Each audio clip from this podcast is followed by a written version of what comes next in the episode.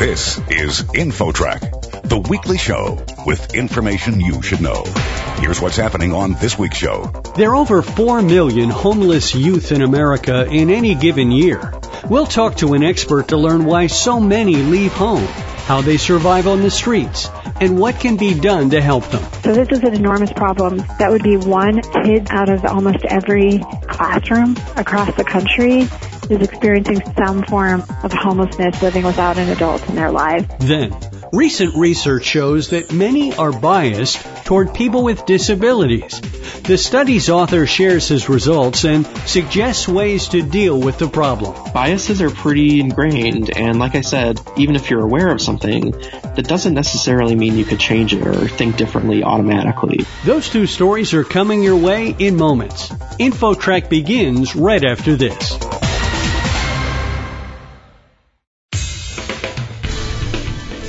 InfoTrack, the weekly show with information you should know. Here's your host, Chris Whitting. Over 4 million young people are homeless in America. But why? How do they survive on the streets? And what can be done to help them? Here with the story, InfoTrack's Roy Mackey. Roy? Thank you, Chris. Susan Frankel is the CEO of the National Runaway Safe Line. Susan, it seems like runaways are kind of a forgotten issue. You rarely see much about kids in the news unless something horrific happens, but how serious is the problem?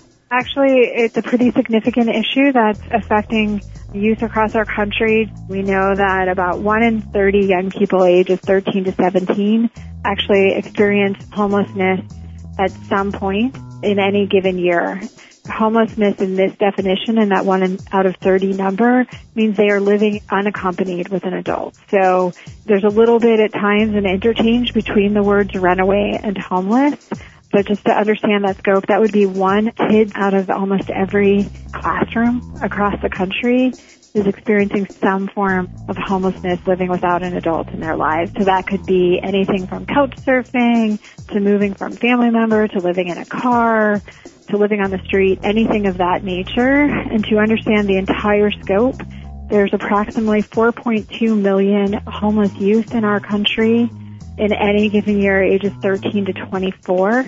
So this is an enormous problem. That's more than the population of just the city of Los Angeles. Mm. Is this problem growing or is it something that just kind of is always there and never changes? We are definitely seeing the problem grow pretty steadily, particularly over the course of the last 10 years or so.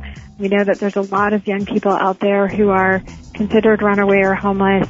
To your point, it's not an issue that's always talked about unless you hear the horrific story of a young person disappearing or it makes its way around social media.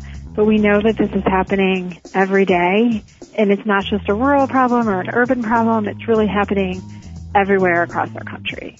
Can you describe some of the most common scenarios that lead to a runaway situation? There are a variety of things that happen. Kids aren't leaving home just because it's fun. It's not fun to live on the street. They're typically running from something, not to something. Some of the scenarios that we typically see, quite a few young people who are leaving home because of abusive situations or unsafe situations that they're experiencing. There's a large percentage of runaway and homeless youth, about 40% or so, that are self-identify as LGBTQ. And we do see a lot of those young people are typically asked to leave home or kicked out of home or locked out for those reasons. We know that the opioid crisis is having an impact as young people are looking for ways to, again, stay safe find shelter, find ways to survive. So it can be any and everything. And is there a most common age? The National Runaway Safe Line, we typically are working with young people age 12 through 21. We are seeing young people reaching out to us younger, so 10, 11, but the main group of folks we typically hear from is somewhere between the ages of 15 and 17. Homelessness can be considered a fairly broad term. You mentioned it earlier. Where do these kids typically end up when they leave? I think you even mentioned it pretty early on. Is it is it something that you know we're not seeing or not understanding, or has it changed? And and a lot of young people are really skilled at somewhat staying hidden. So it's not always that you're just going to see young people sleeping, you know, on a street corner or in urban areas where people, you know, maybe just see folks just hanging out. It's very different. So it very often is couch surfing, moving from a friend's house to a friend's house, finding different places where young people can kind of gather to stay safe. We hear of a lot of young people living in their cars. So they're very good in many ways. It's staying hidden. We will hear a lot about, but these high school age kids were in school, so how can they be homeless? But they are. They're attending school.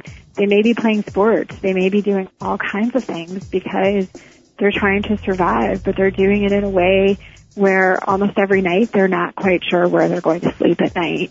So really working with the larger public and legislators and folks who are able to help make a difference to address the problem to understand that that is defined as homelessness. It's not just someone sleeping on the street corner.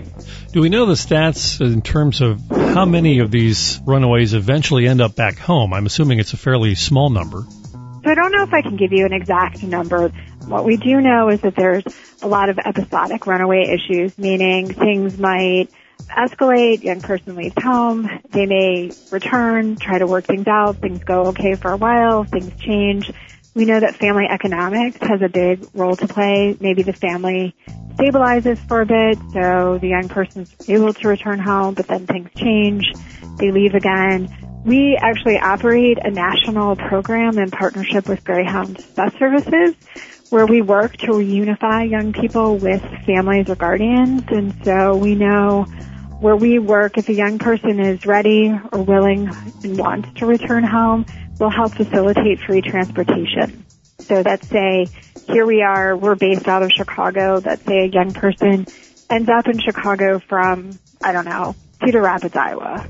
And they want to return home. So we will work with that young person and that family to facilitate a free bus ticket to return home, but we also do some mediation and some intervention to really talk about what do they need? Are there other services, local support? What needs to happen to change things to return home? So it really varies, but there's also a very large network of service providers that are really working to help find young people other alternate living arrangements, other alternatives. So shelter system, independent living programs, ways that if returning home isn't an option, we still want to help find a safe and long-term stable housing for young people. Aside from helping them to return home, how can a service like the National Runaway Safe Line help in other ways? We do a variety of different kinds of things. So one of the things, first and foremost, is we are operating crisis services 24 hours a day. So young people can reach us via our hotline, which is our hotline number, 1-800-RUNAWAY. But we also offer digital online services. We have a chat system, which is essentially like an instant messaging. You've got a live person working with you back and forth. We have a email system and then we also have a digital forum that's been super helpful for young people to ask questions and get information. We are able to work with young people really on any issue that they're facing. So it could be anything from I'm scared to go home because I got in trouble, I don't know what to do at school, you know, and I just need help to think through that kind of crisis to I'm being bullied to I need to tell my mom and dad that I'm gay, but I don't know how to do that to I'm being abused, what do I do? And what we do is we really walk through and work with that young person. We have a trauma informed, youth focused approach to providing crisis services that helps the young person come up with a plan that's going to work for them. We also operate the largest national database of services so we can link young people to all kinds of services. Maybe they need counseling support. Maybe they're looking for shelter. Maybe they're looking for food. It can run the gamut of what we're able to then link them to we also offer mediation conference calling services. So maybe really what they'd like to do is get some help talking to mom or dad or the guardian about what's going on, but they feel like they can't do it alone. So we're there to make that call, bring them together, help to kind of figure out next steps and, and a plan. The nice thing about what we're doing is crisis doesn't happen just from nine to five or eight to four, right? It can happen at any time and it happens on holidays and weekends. So we're always here.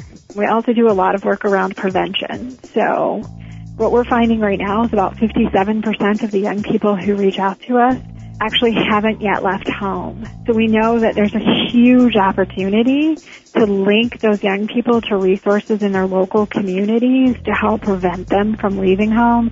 Once a young person leaves home, they're so much then more susceptible to so many other dangerous circumstances that are out there.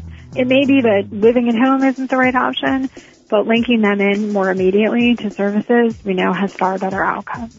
So Susan, give us the contact information one more time. Sure.